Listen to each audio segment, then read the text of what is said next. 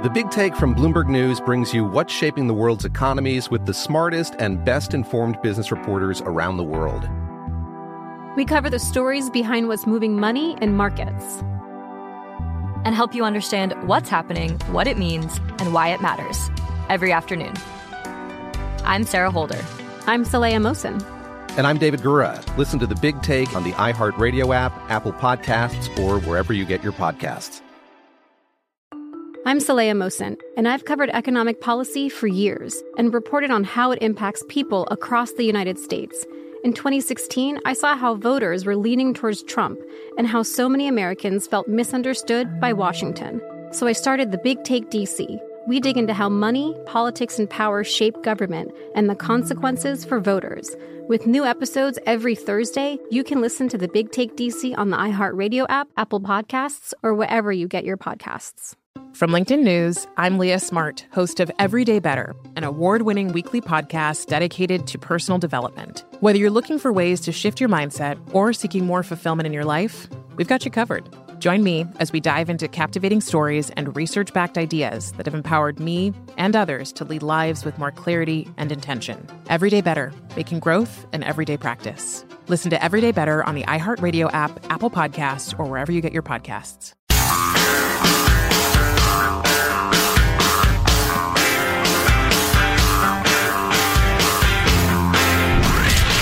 From the Abraham Lincoln Radio Studio at the George Washington Broadcast Center, Jack Armstrong and Joe Getty. The Armstrong and Getty Show.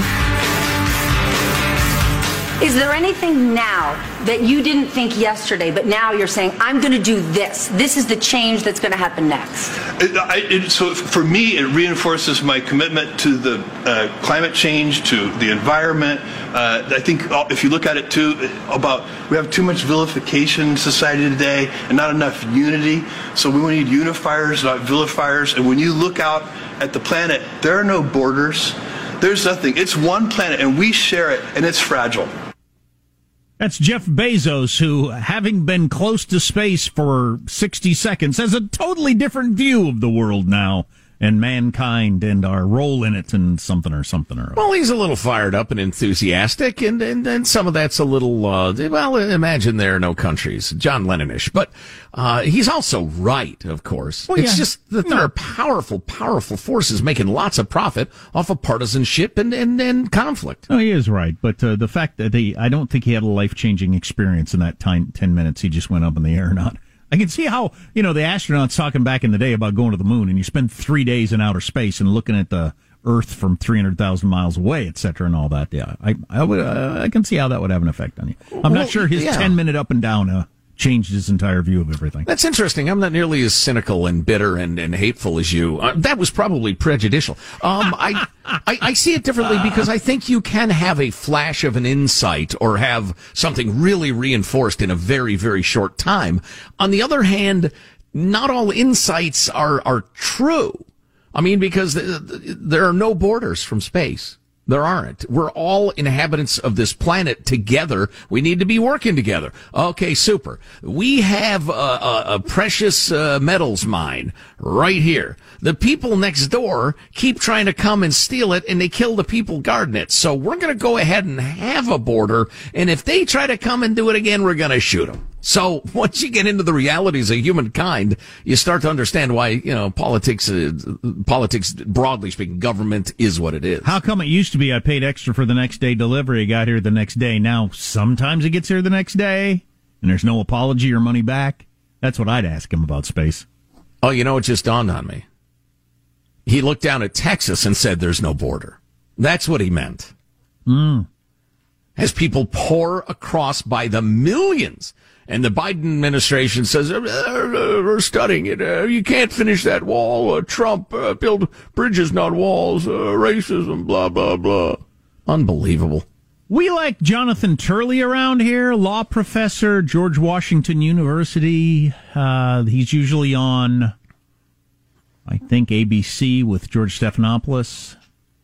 He's a Fox News correspondent for a long time, or a contributor. And they throw him on Fox a lot.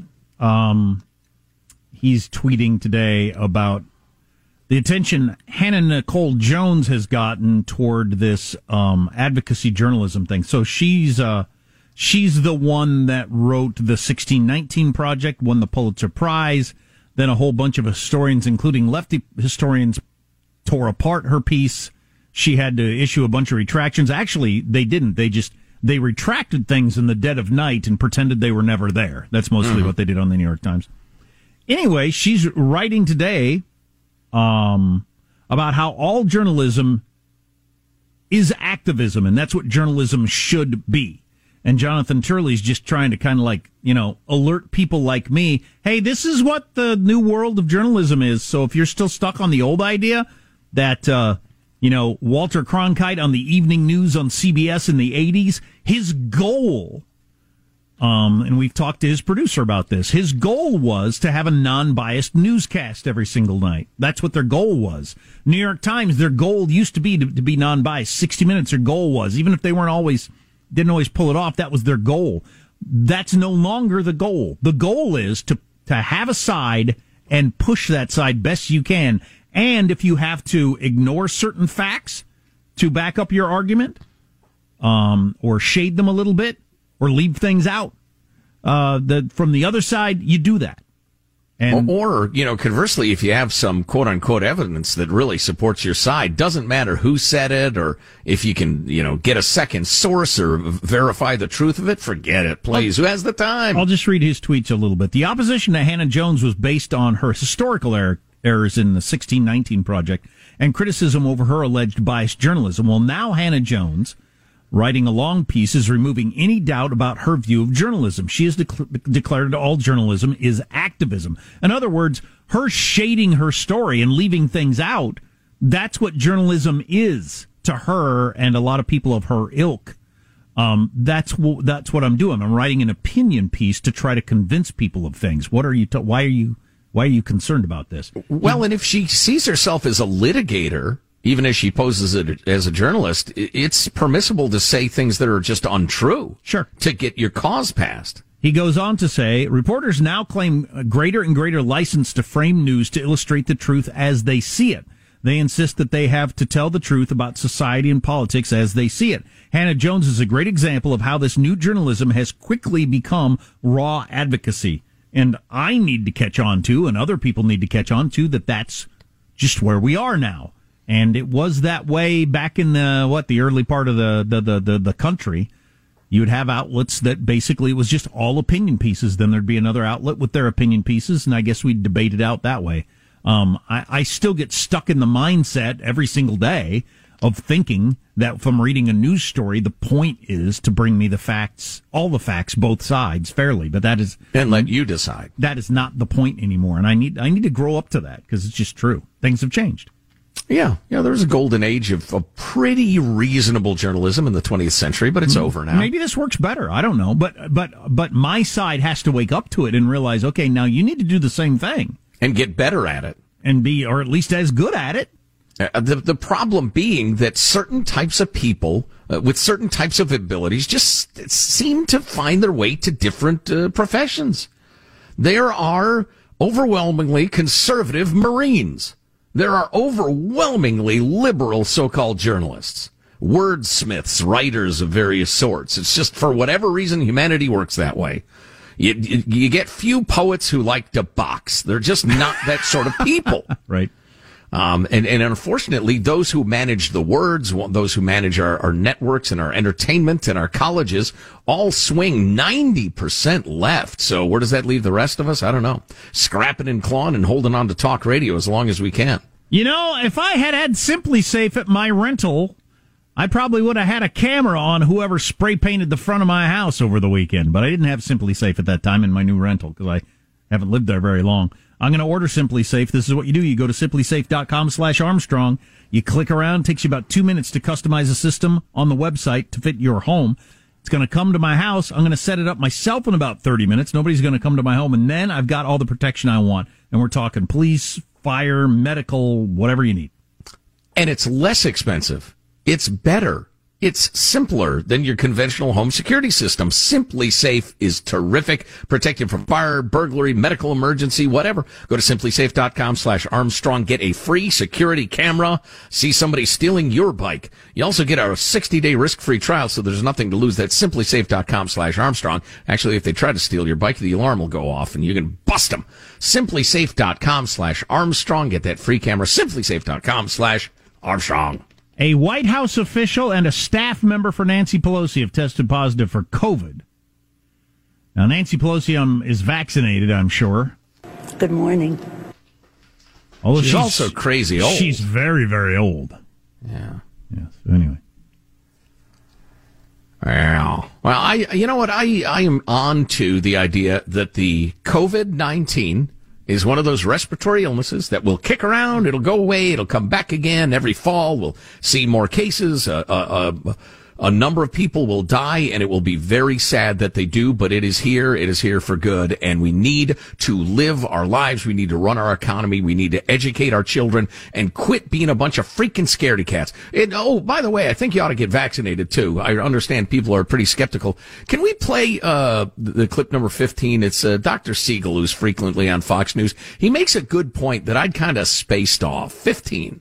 It's been in the works since the 1990s. This vaccine has been based on research since the 90s at the NIH, in Germany, at Pfizer. This is not new at all. And as a matter of fact, the way I look at it is this.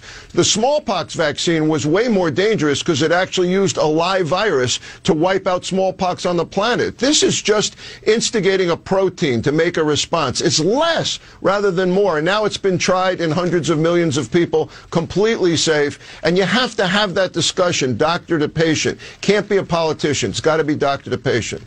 Are there rare side effects? Yeah, there seem to be. Are there people who died after getting it, but it's not clear that they died of it? Yeah, there seem to be. But again, if you're looking for a zero-risk proposition, keep looking. It doesn't exist in life. But, okay, I hear you. Well, I'm at practically zero risk of the COVID, so why would I roll the dice?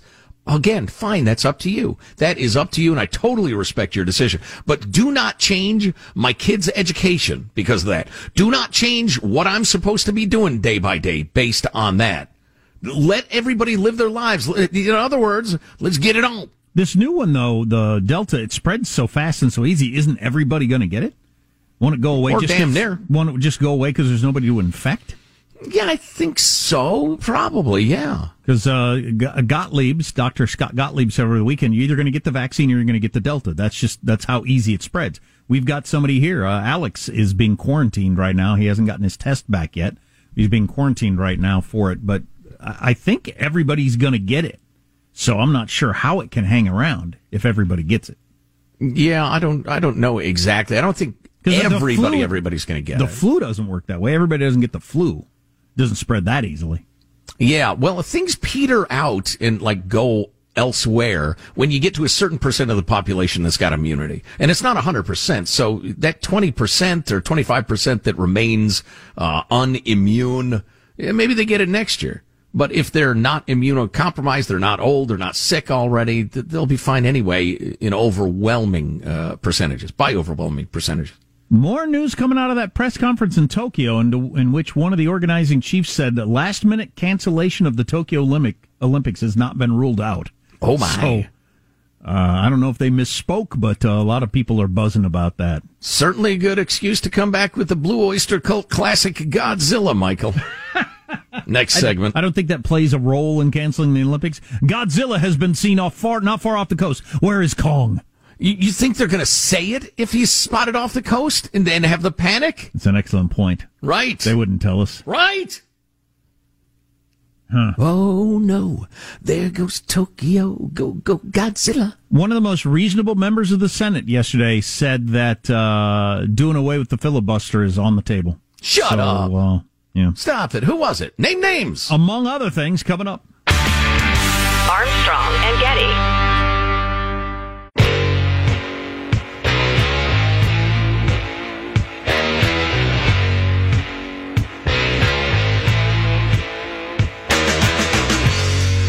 The Armstrong and Getty Show. what you can do with infrastructure, which is not in the bipartisan package, and I'm glad they're continuing to negotiate and make progress. What you can do is put election infrastructure in there. You could tie it to certain things as incentives for states to do same-day registration, to do the mail-in balloting. Human infrastructure, they call this new package, and now they're throwing around a term called election infrastructure. Infrastructure meant for a long time we just meant roads and bridges, but now there's all it's babysitting for your kid, or expanding how long you can vote, all part of infrastructure. But that was Amy Klobuchar. Maybe you recognize her voice, senator from Minnesota, ran for president. She also said over the weekend that she is starting to consider an end to the filibuster a necessity for the Senate. So you're getting more Democrats. You still need everybody on board to actually get rid of the rule, but that, you know, if you're not super into this sort of stuff, the simple version is, right now you basically need 60 votes to pass anything big. If they do away with the filibuster, you'll only need 50. So if you got 50 votes, if you've got the majority, you could pass anything. Has she explained her stance? Have you heard it? Just that the Republicans are so difficult to deal with. Yeah, and, yeah. You know. Likewise, the Democrats who used the filibuster over and over again before they had the majority. The argument that I've heard, in case you're curious, and Jack, feel free to agree, disagree, or whatever, is that it used to be everybody was so collegial and decent in the Senate, mostly, that they wouldn't filibuster something unless they felt really, really strongly about it. And then you would chip away at it and come to a compromise to the point that you got 60 people who say, yeah, let's go ahead and vote on it. I think that's true, but we're way down the road from those days. But now you just stop anything the other guys want to do. Mm-hmm. And by everybody doing that, we've gotten to the era of power politics where if you just plain have the majority, you ram through whatever you want. Yeah, Kirsten Sinema, the Democrat from Arizona, who I remember during the campaign was portrayed as a lunatic, way radical leftist. Turns out she's as moderate as they come, at least on the Democratic side. She wrote a really good piece in the WAPO. For a woman who wears thigh-high boots and engages in sex with all manner of gender, she is a very centrist in politics. My, look at you in your Puritan hat and your pilgrim shoes. Anyway, she wrote a great piece in the WAPO talking about we don't want policy to veer wildly back and forth from way right to way left every single administration. There's no way to run a country. And she's right, but I don't know if there's any stopping it or if there are enough people who agree with her. It's raw power politics, like you said. You know, I heard an interesting thing on a podcast just today, which I'd never really thought of from, I don't know if you know who Yuval Levin is. He's a writer. He's one of the great thinkers on, this sort of stuff. Really is an impressive guy, yeah. Read some of his books. But anyway, he was talking about how the Constitution wasn't designed to have good policy outcomes. I mean, you hope for that, and sometimes you get them and sometimes you don't. It was designed to hold the whole dang thing together. To hold this together so that we could have a republic, so that we could have a government that at least is partial, you know, a government who derives their power from the people. Holding that together was all they're trying to do. Policy outcomes, you know, that's a different story. Mm-hmm. And we often forget that, I think. Well, and the filibuster is not part of the Constitution. Correct. It's part of Senate rules. They can change it if they like. Yep. It's just a question of whether they should. Not everything you can do is something you should do. But I don't know. I try. If you worry, you suffer twice. I do worry about the country. I worry about our politics. I worry about our people. But I try not to worry about it too much because it makes me insane when I do. So mask mandates are back, not without controversy, perhaps coming to a county near you. Plus, got to get to that demographic study. The number of people who have no kids, don't want any kids, that will never have any kids. The number is shockingly high. I didn't go in a store yesterday, who has mask mandates. I'm not going in. I'm not spending my money there. So, you know, you get to do what you want to do. I get to do what I want to do. But I'll go somewhere else where they don't make me wear a mask as a vaccinated person. Armstrong and Getty. When you drive a vehicle so reliable it's backed by a 10-year, 100,000-mile limited warranty, you stop thinking about what you can't do and start doing what you never thought possible. Visit your local Kia dealer today to see what you're capable of in a vehicle that inspires confidence around every corner. Kia, movement that inspires. Call 800-333-4KIA for details. Always drive safely. Limited inventory available. Warranties include 10-year 100,000-mile powertrain and 5-year 60,000-mile basic. Warranties are limited. See retailer for details. If you love sports and true crime, then there's a new podcast from executive producer Dan Patrick and hosted by me, Jay Harris, that you won't want to miss. Playing Dirty Sports Scandals. Each week, I'm squeezing the juiciest details from some of the biggest sports scandals ever. I'm talking Marcus Dixon, Olympic gymnastics, Cain Velasquez, salacious Super Bowl-level scandals.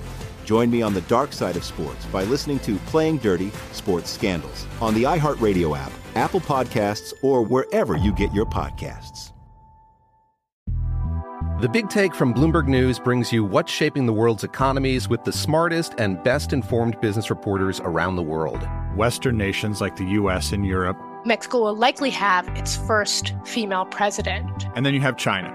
And help you understand what's happening, what it means, and why it matters. He'll get his yo-yos to Europe in time. But the longer this drags on, the more worry he's getting. They knew that they needed to do this as fast as they possibly could to get a drug on the market as fast as they could. I'm David Gura. I'm Sarah Holder. I'm Saleha Mohsen. We cover the stories behind what's moving money and markets. Basically everyone was expecting, if not a calamity, certainly a recession. But the problem is that paperwork, as our reporting showed, is fake. As someone who's covering the market, I'm often very worried about an imminent collapse. So I'm thinking about it quite often. Listen to The Big Take on the iHeartRadio app, Apple Podcasts, or wherever you get your podcasts.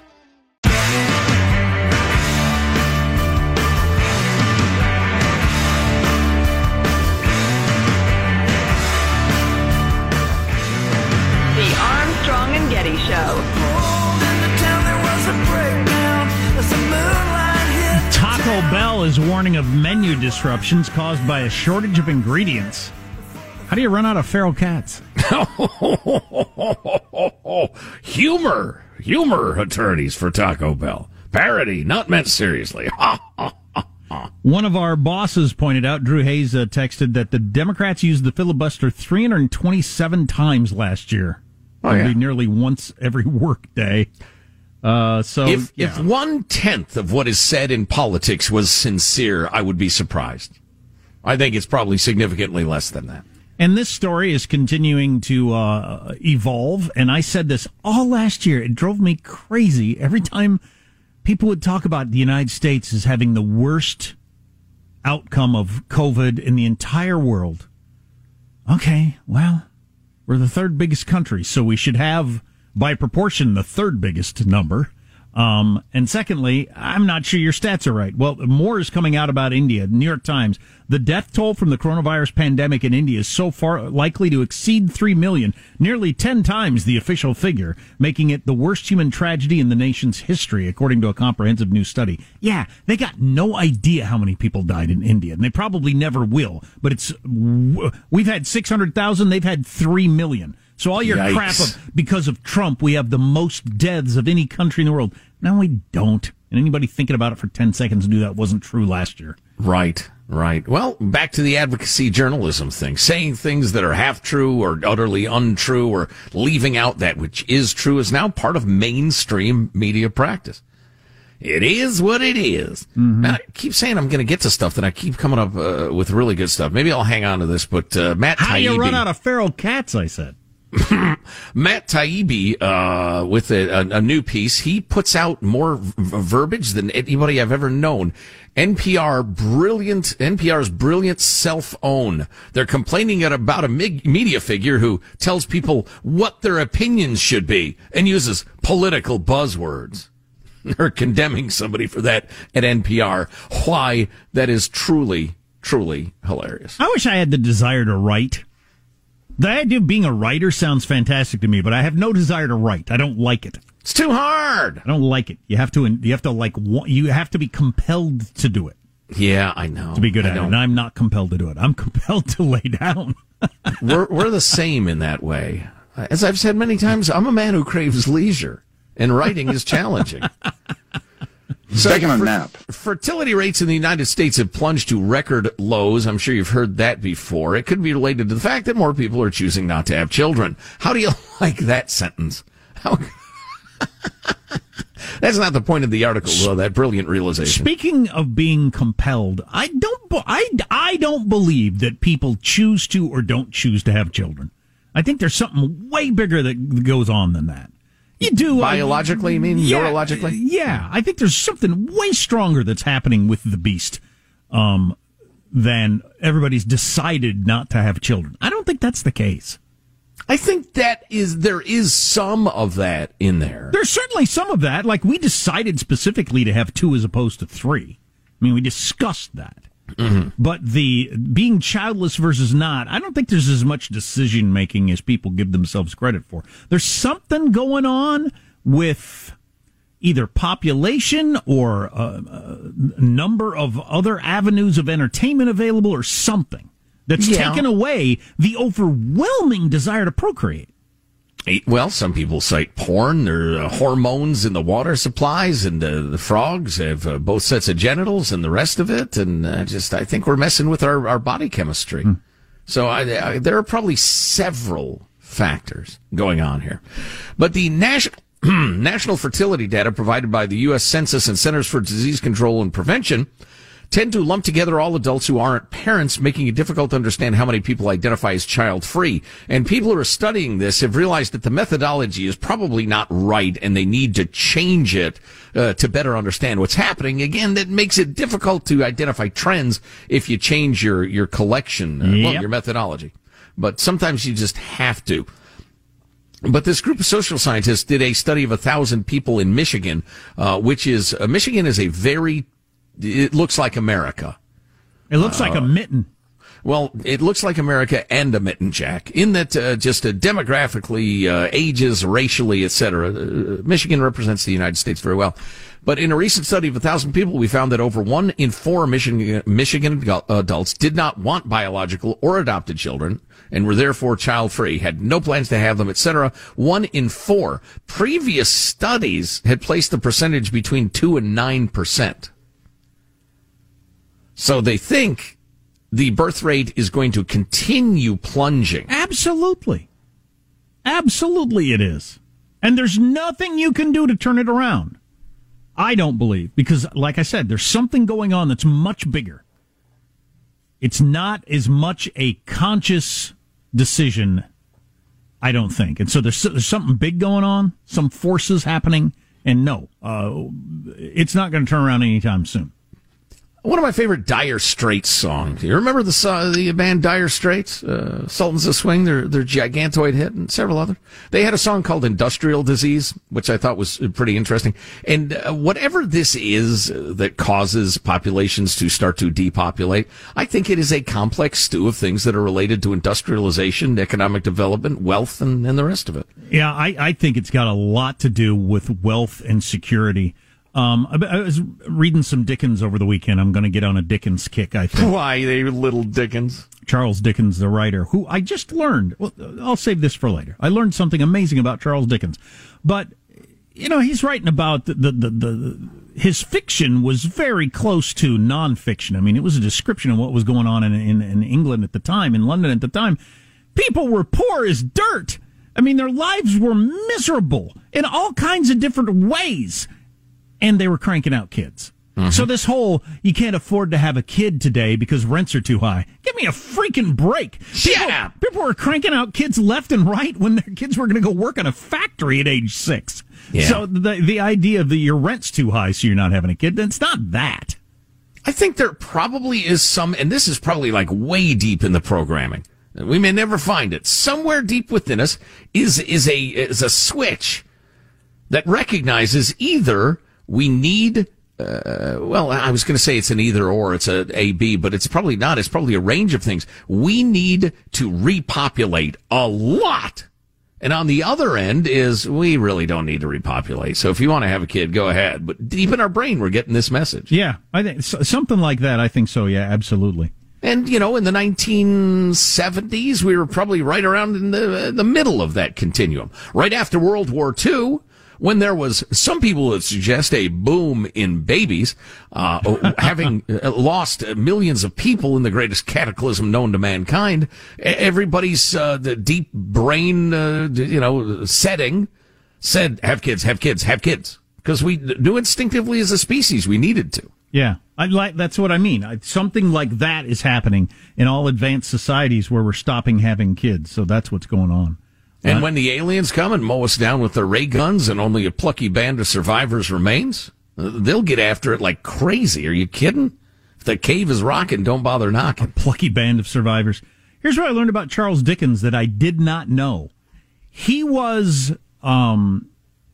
some people believe he is the first worldwide celebrity to the extent that anybody knew what was going on in the world at that time because of his fiction. But before that happened, as a very young man, he was the best person known in England as a nonfiction writer. He was the most respected, best-known reporter on Parliament for all the newspapers there. When he was 24 years old, he was the most famous, powerful political journalist in London. He wrote way more words of nonfiction than he wrote of fiction, and I just thought that was interesting. It wasn't until he got older that he decided he wasn't making much money reporting on Parliament and turned his attention toward fiction, and then it really took off and made him a giant, giant star. One of our beloved listeners recommended a book to me. I think it is Charles Dickens. The Man Who Invented Christmas is the name of it. It's about Charles Dickens writing A Christmas Carol and how that book was so incredibly popular. It really popularized the idea of, the goose and the presents and the tree and the dancing and the wassail and the rest of it, when that was really fading away. In fact, it was looked down upon by the church at that time in England, but it also goes into his career and his ups and downs. And he wrote a bunch of failures, after he'd had some giant hits. But it's a really interesting book, The Man Who Invented Christmas, if you're into that sort of thing. But by God, life was miserable for a lot of people back then. Oh, yeah. Just utterly miserable. Well, Dickens himself applied like radioactive something or other to boots when he was 12, for like 12 hours a day. I can't remember. Some sort of ink or something, but it had mercury in it, and it's just horrible. He'd stare out the window and just imagine things as his long, long workday stretched on at age frickin' 12. And people were cranking out kids, like I said, like crazy. So this whole idea of who'd bring a child into this world. Now, I think we need to get over this idea that we're rational actors in this. We're not. There's something going on beast-wise. Beast-wise. Unleash the beast. Anyway, always interested in your opinion. 415-295-KFTC is the text line, 415-295-KFTC. World's richest man kind of went into space today. I don't know. He went up. He went toward space. He went toward space like 150 feet and landed back on the ground. Hey, by the way, if you weren't a guy who doesn't want to write because it's too much work, Beastwise could be your new website and your self-help stuff and your vitamin supplements, and you have seminars around the country. Just saying, return to the beast. Be for men and women. Exactly. Embrace your inner beast. Absolutely, and I'd wear tank tops all the time. You'd come out there with your Britney Spears mic, your tank top on. I'm really, really tan, like crazy. How are you beasts doing? The crowd. You'd be like Jordan Peterson, but hairier. Like Tom Cruise was in Magnolia, kind of that kind of a guy. Yeah. More of other stuff on the way. Have we heard any more from Jeff Bezos now that he's had his amazing going into space experience? The way he looks at the world now changed everything, man. We're all on this blue marble together, man. We're sharing it in space. We got to attack global warming, to tear down the borders. Always global warming, and then your package will get there eventually, right, man? We're all together. Quit yelling at me. Armstrong and Getty.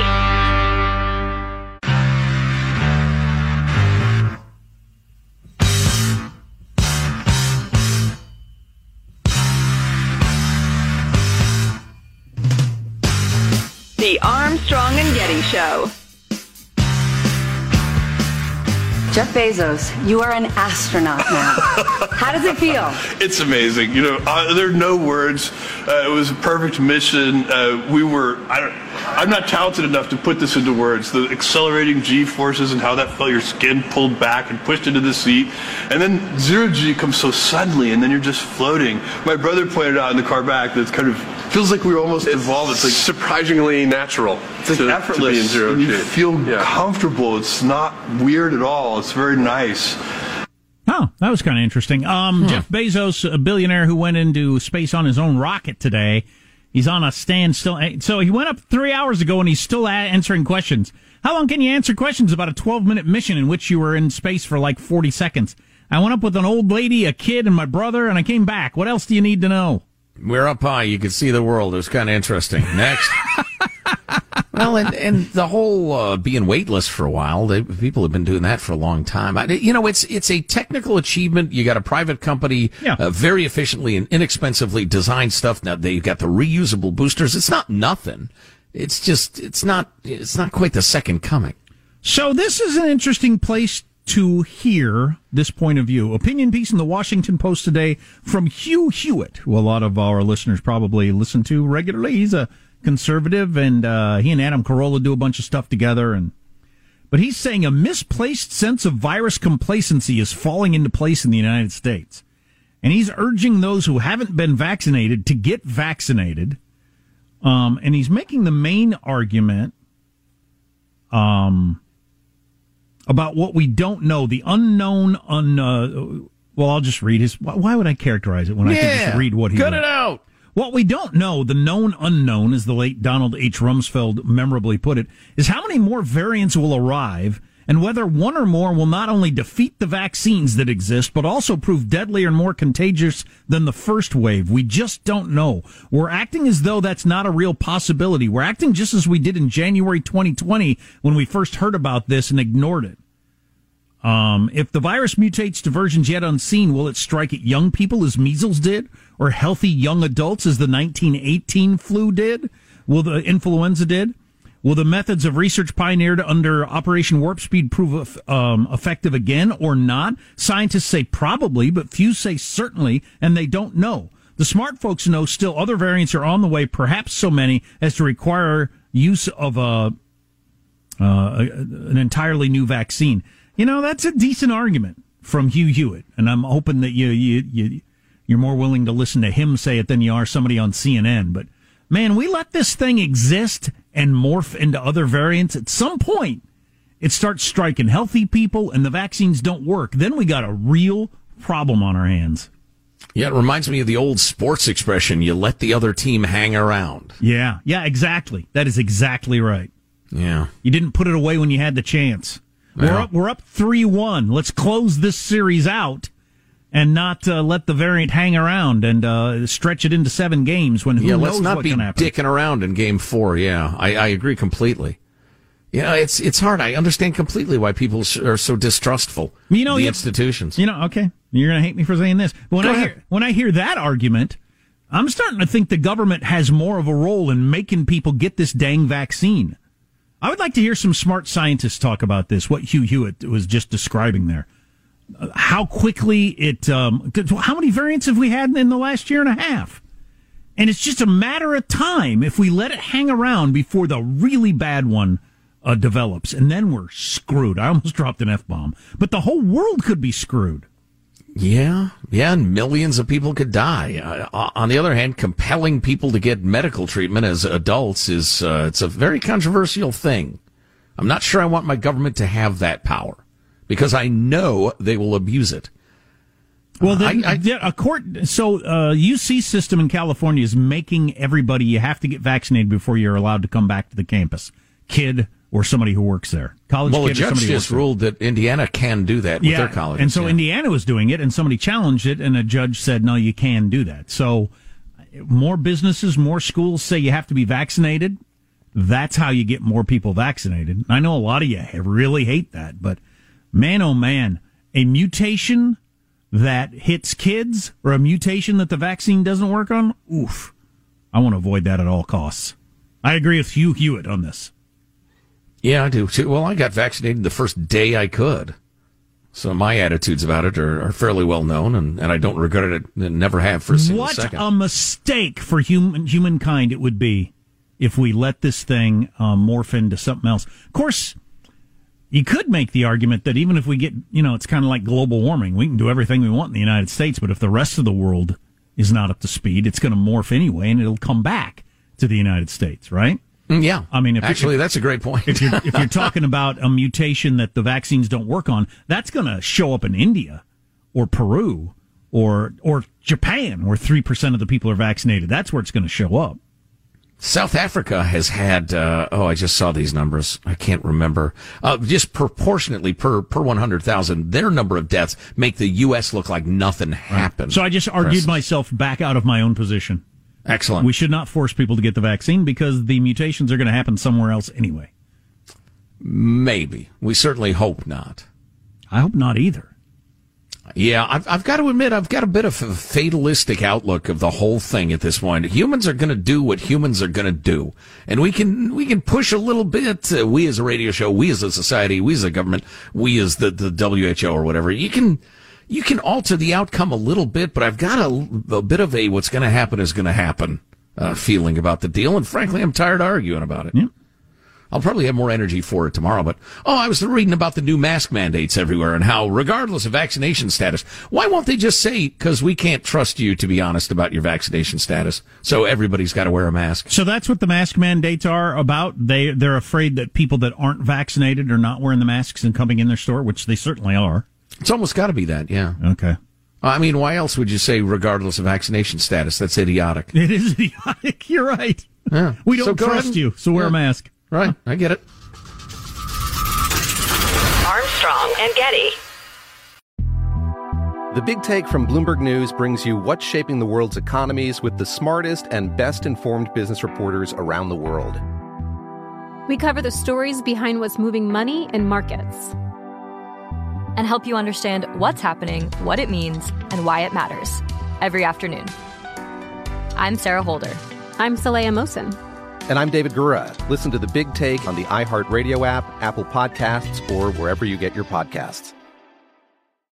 I'm Saleha Mohsen, and I've covered economic policy for years and reported on how it impacts people across the United States. In 2016, I saw how voters were leaning towards Trump and how so many Americans felt misunderstood by Washington. So I started The Big Take DC. We dig into how money, politics, and power shape government and the consequences for voters. With new episodes every Thursday, you can listen to The Big Take DC on the iHeartRadio app, Apple Podcasts, or wherever you get your podcasts. From LinkedIn News, I'm Leah Smart, host of Everyday Better, an award-winning weekly podcast dedicated to personal development. Whether you're looking for ways to shift your mindset or seeking more fulfillment in your life, we've got you covered.